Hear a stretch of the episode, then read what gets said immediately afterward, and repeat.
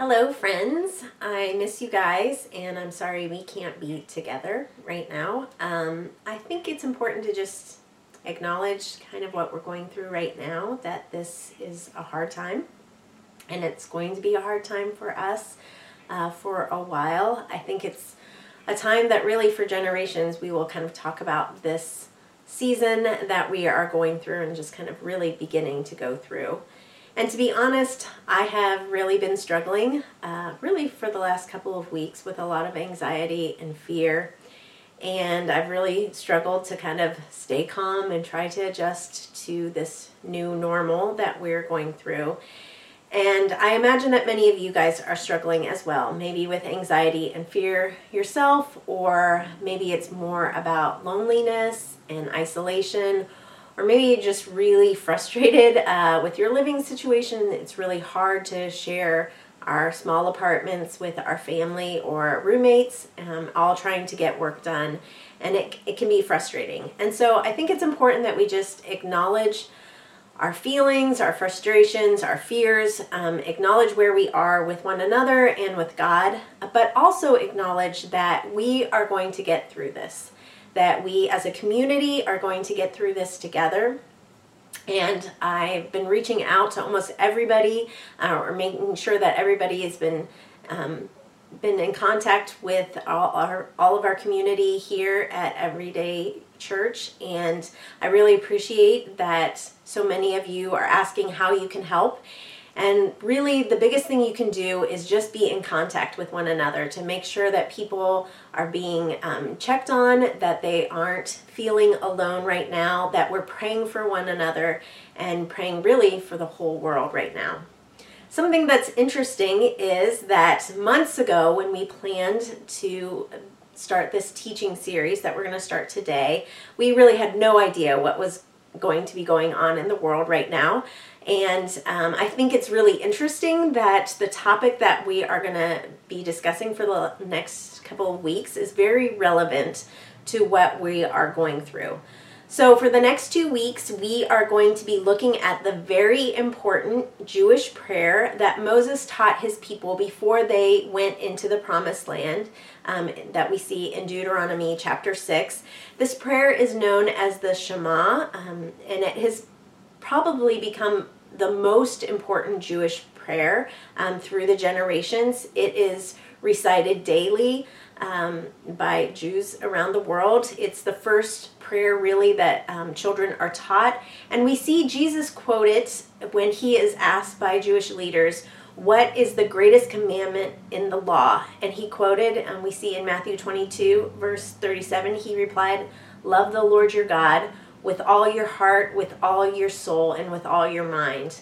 Um, and that is part of the, the prayer. So the prayer known as the Shema um, begins with the first word in the prayer. It's known for that because in Hebrew it begins with that word Shema. Shema Israel Adonai Eloheinu Adonai Echad. So in English that's Hear, O Israel, the Lord our God, the Lord is one. And then continues Love the Lord your God with all your heart, with all your soul, and with all your strength.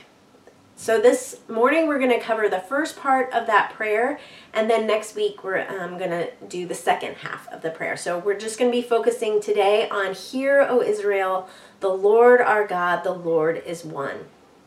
So, this prayer is traditionally recited by Jews when they wake up and before they go to bed. Um, and so, what is it about this really short prayer that makes it so important? And how can we uh, use it as a way to kind of recenter ourselves in prayer um, as we are praying this prayer, the prayer of the Shema? So, I think this is perhaps a perfect time for us to try to start um, praying this practice of praying this prayer daily, um, maybe even twice a day, as um, is the custom for so many people. So, if you look at the instructions that the Hebrew people are given um, in Deuteronomy chapter 6, there's so much emphasis on this prayer, and there's all these details that are given along with the words. And so, I'm going to read in Deuteronomy chapter um, 6, verse 4 through 9. It says, Hear, O Israel, the Lord our God, the Lord is one. Love the Lord your God with all your heart, with all your soul, and with all your strength. These commandments that I give you today are to be on your hearts. Impress them on your children.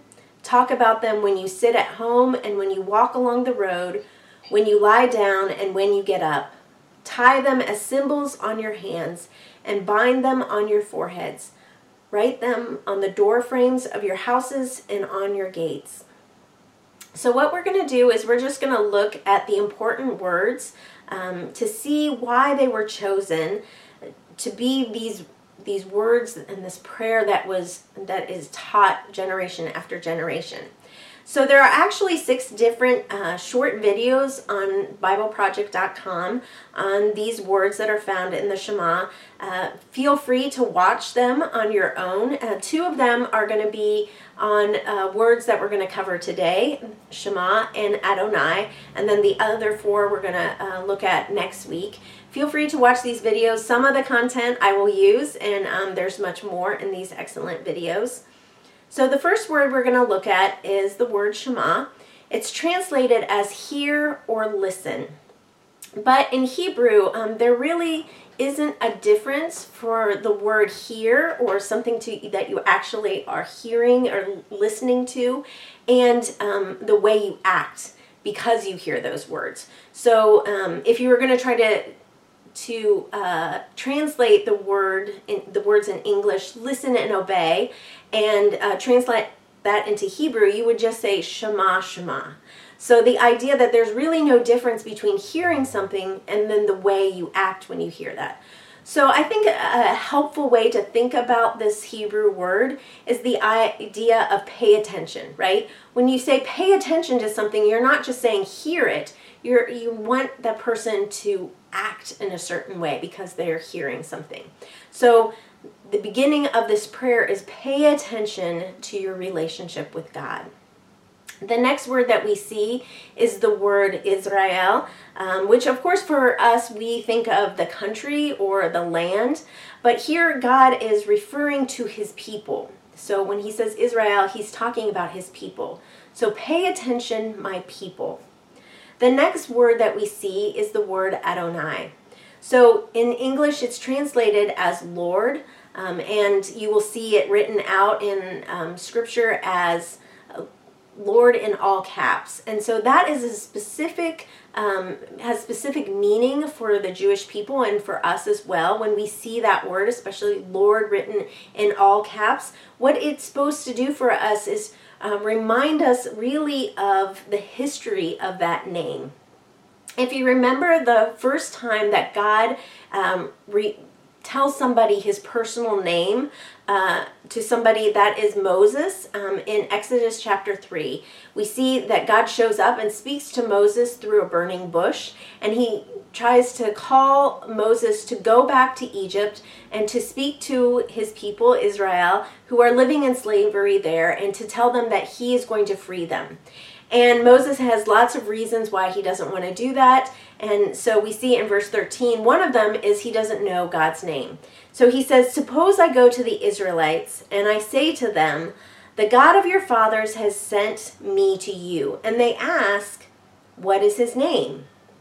Then what should I tell them? And God says to him, I am who I am. This is what you are to say to the Israelites. I am has sent me to you. So here we see God refer to himself. His name is I am. And that Hebrew word um, is the word or the name Yahweh. But because that is such a special um, name and the nature of God and the reverence that the Jewish people hold for God and that name, they don't say that name out loud. So when they're saying Adonai, they're referring to that name of Yahweh. And so every time they would say that name, Adonai, they're acknowledging and they're remembering and they're paying attention to God and the history they have with God as a God who saves them from suffering. The next word um, is translated as our God. So just two simple words, but their importance could really easily be missed here. Because when you say that prayer, this word um, is is acknowledging the collective nature of our relationship with God. That it isn't just an individual relationship with God, even though we do have an individual relationship with God, that it isn't just you are my God, but you are our God. And do we ever need a reminder of that more than right now? Um, that we need each other. That our relationship with God is not just about my God, but that He is our God. I read this week um, a news article that was talking about the different countries and how they are handling um, stopping the spread of the virus. And it talked about how cultures and countries that have a much more um, communal culture are having an easier time of stopping the spread because they already think collectively about responses to things. When they make decisions and choices, they're thinking about the community. And it talked about how in America we are struggling because we are much more individualistic and we, we enjoy our independence and we think about what we want and, and don't necessarily think about the whole first. And uh, we can see that with how people are choosing to be in contact with other people and gather together, even though um, our government and scientists are all recommending that we shouldn't do that, that that puts the whole community at risk. And we also see how people are kind of hoarding right now, right? They're hoarding food and toilet paper.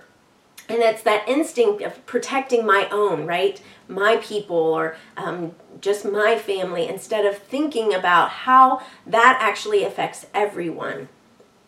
Right now, it isn't going to work for us to think only about ourselves. We have to think about the community.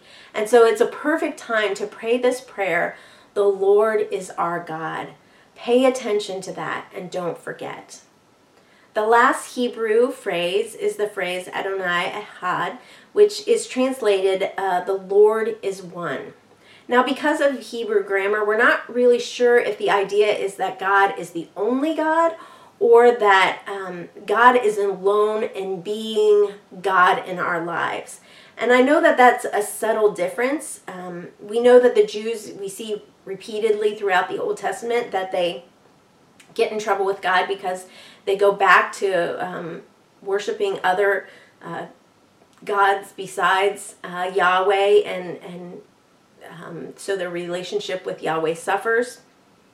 And I think sometimes when we think about our own lives, it's um, that gets lost on us a little bit because most of us um, haven't ever worshipped another god. You know that isn't part of our um, our life, and so it's it's important for us to kind of think about when we when we're saying this that uh, the Lord is our God, our the Lord is one. What we are saying here in our context is that God is solely the one that we look to to sustain us, that we look to to protect us, that we look to to get our identity and our worth from.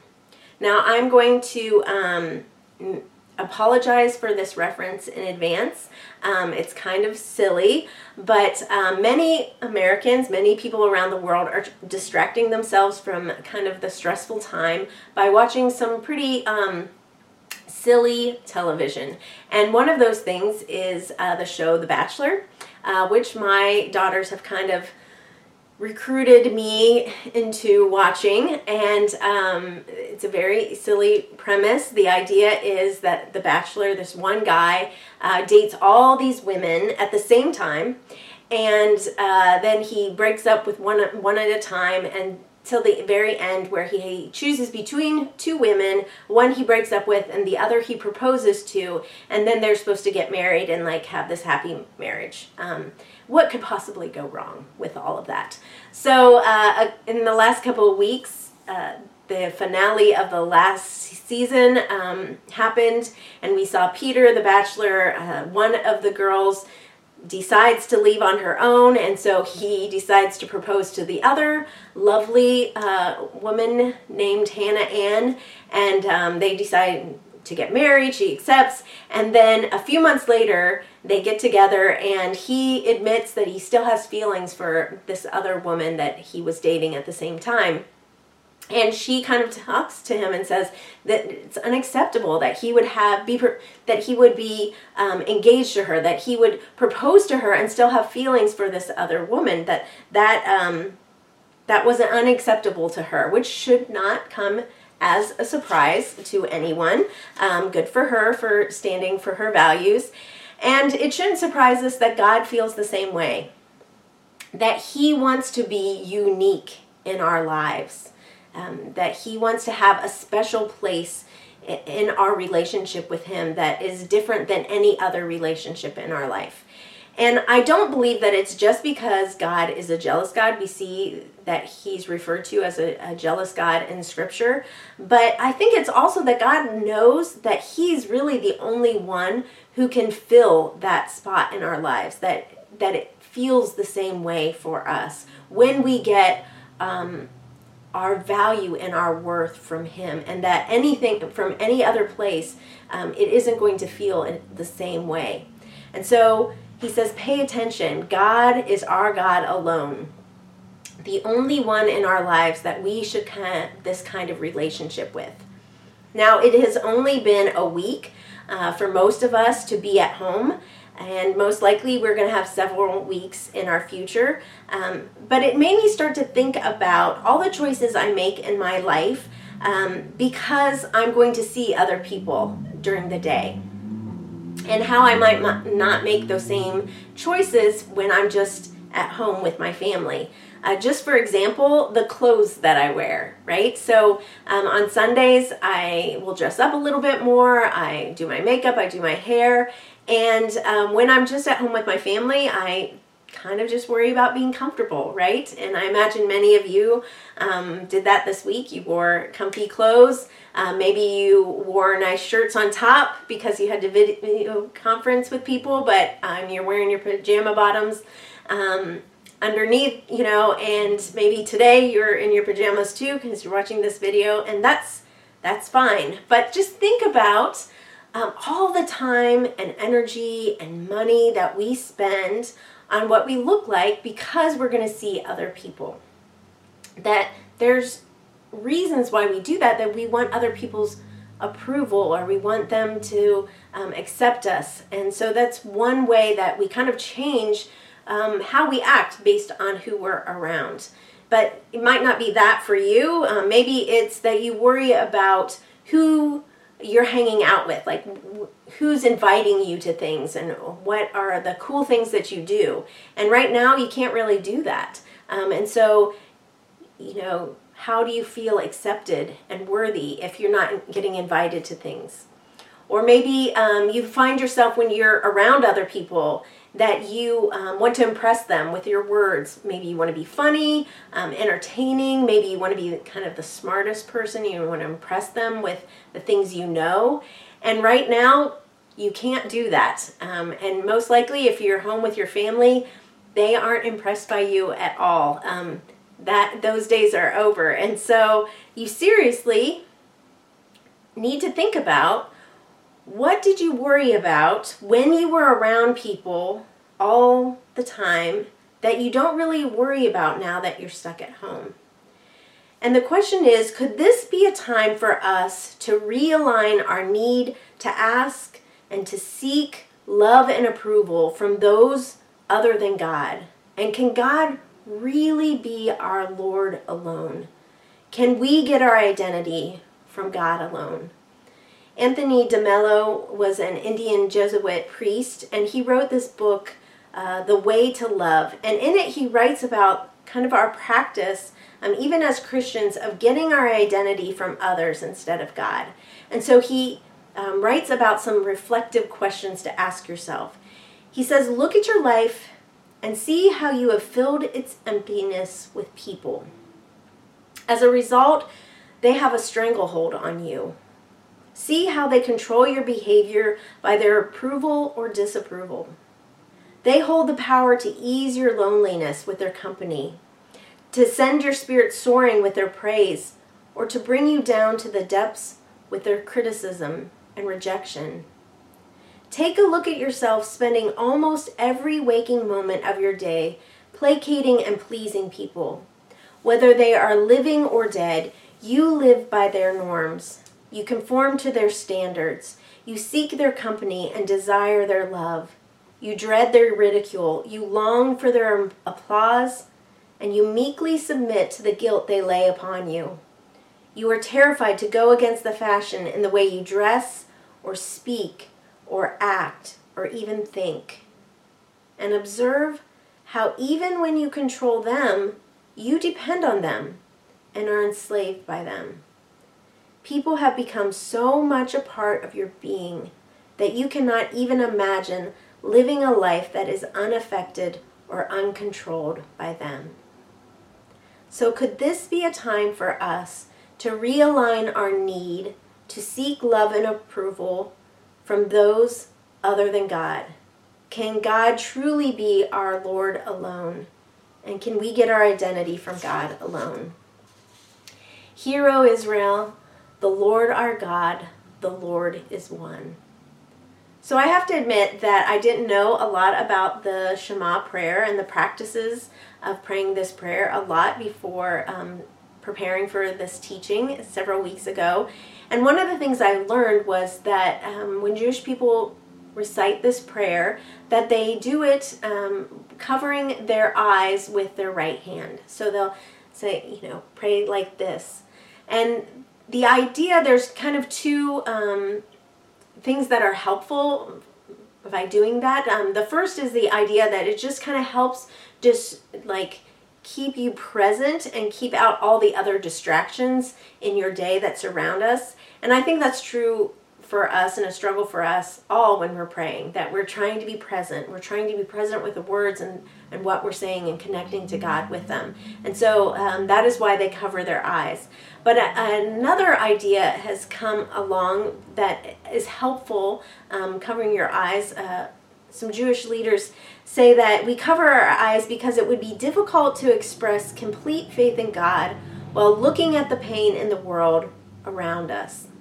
And I think that is true for us today too, that we're going to see a lot of pain around us and it's going to cause um, maybe some doubt and um, and it's okay to acknowledge that and i think it's still helpful to pray this prayer even when we're struggling with that when we're struggling with doubt. And uh, and that is what we've seen the jewish people do for generations when we think of the years and years of pain and suffering that the Jewish people have endured, and yet they have still prayed this prayer and they found comfort in in the prayer and have been able to find and continue having faith in God while praying it. So I think about, you know, the prayers of the Jewish people who were in exile in Babylon that we see in the Old Testament and how they would have prayed this prayer every morning and every night, you know, praying that someday, after generations, that they would return back to their homeland. Or thinking about the Jews in Jesus' time, including Jesus, who prayed this prayer and they lived under the rule of the Roman Empire. And so many of them prayed that a Messiah would come and, and that the government would change um, and that they would no longer uh, live under another person's rule. And then you think about the years that have followed that and um, years of Ju- the Jewish people being marginalized and displaced and persecuted and killed. And through those generations, Jews have taught their children to pray this prayer and they've covered their eyes, and this prayer has helped them through that pain, through the fear, and through the suffering, and even through the time of doubt. I read about this week several different um, personal testimonies of people who prayed this prayer um, even when they were going through really difficult times. In particular, several um, testimonies of um, Jews who went through the Holocaust, and, and they talked about praying this prayer every day. One man in particular um, who is a psychiatrist, Viktor Frankl, he talked about how he kept this small little piece of paper with the Hebrew uh, words of this prayer written on it in his pocket in his you know prison uniform, and that it was a reminder of saying this prayer and the and the legacy really of the prayer and of his people and how they've used that prayer to get through really tough times in their lives. And so he wrote a book called Man's Search for Meaning. And in it he says, um, there is nothing in the world that would so effectively help one to survive even the worst conditions as the knowledge that there is meaning in one's life. And for him, um, praying the prayer helped him remember where the meaning in life came from that it was his relationship with God, his love for God. And so he says, He who has a why to live for can bear almost any how. He who has a why to live for can bear almost any how. So, friends, I don't really know how long this is going to last. Um, and I, I don't know um, how long and how bad it's going to get for us and for each of you. Uh, but I do know that it's really helpful for us to look to the people who have suffered great pain and loss and learn from them what has helped them have hope, find comfort and strength in their relationship with God. And so I think this is the perfect time for us to pray the Shema each day when we rise and before we go to sleep. Suffering really does have the potential to change us for the better. It is where our faith grows, sometimes the most, is when we're going through difficult times. And I think this time in our lives, really, for our nation and really our world, is one of those times for all of us. And so uh, I look forward to the day that we all get to be together again, where we can freely hug one another and kiss one another. Um, but until that day, I ask that you join me in praying this really important prayer, the Shema, each day. And when you do, I hope that you remember that you just join a long line of people who have prayed this prayer in times of confusion, um, and they have found comfort in the practice of praying these words Hear, O Israel, the Lord our God, the Lord is one. Love the Lord your God with all your heart, with all your soul, and all your strength. Amen. Let's pray.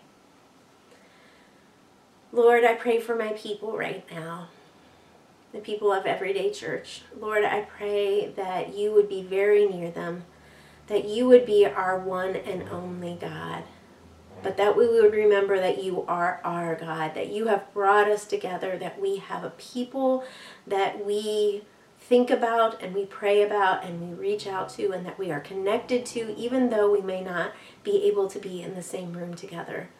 Lord, I pray that you would grow us, that you would make us more like you through um, this time, Lord.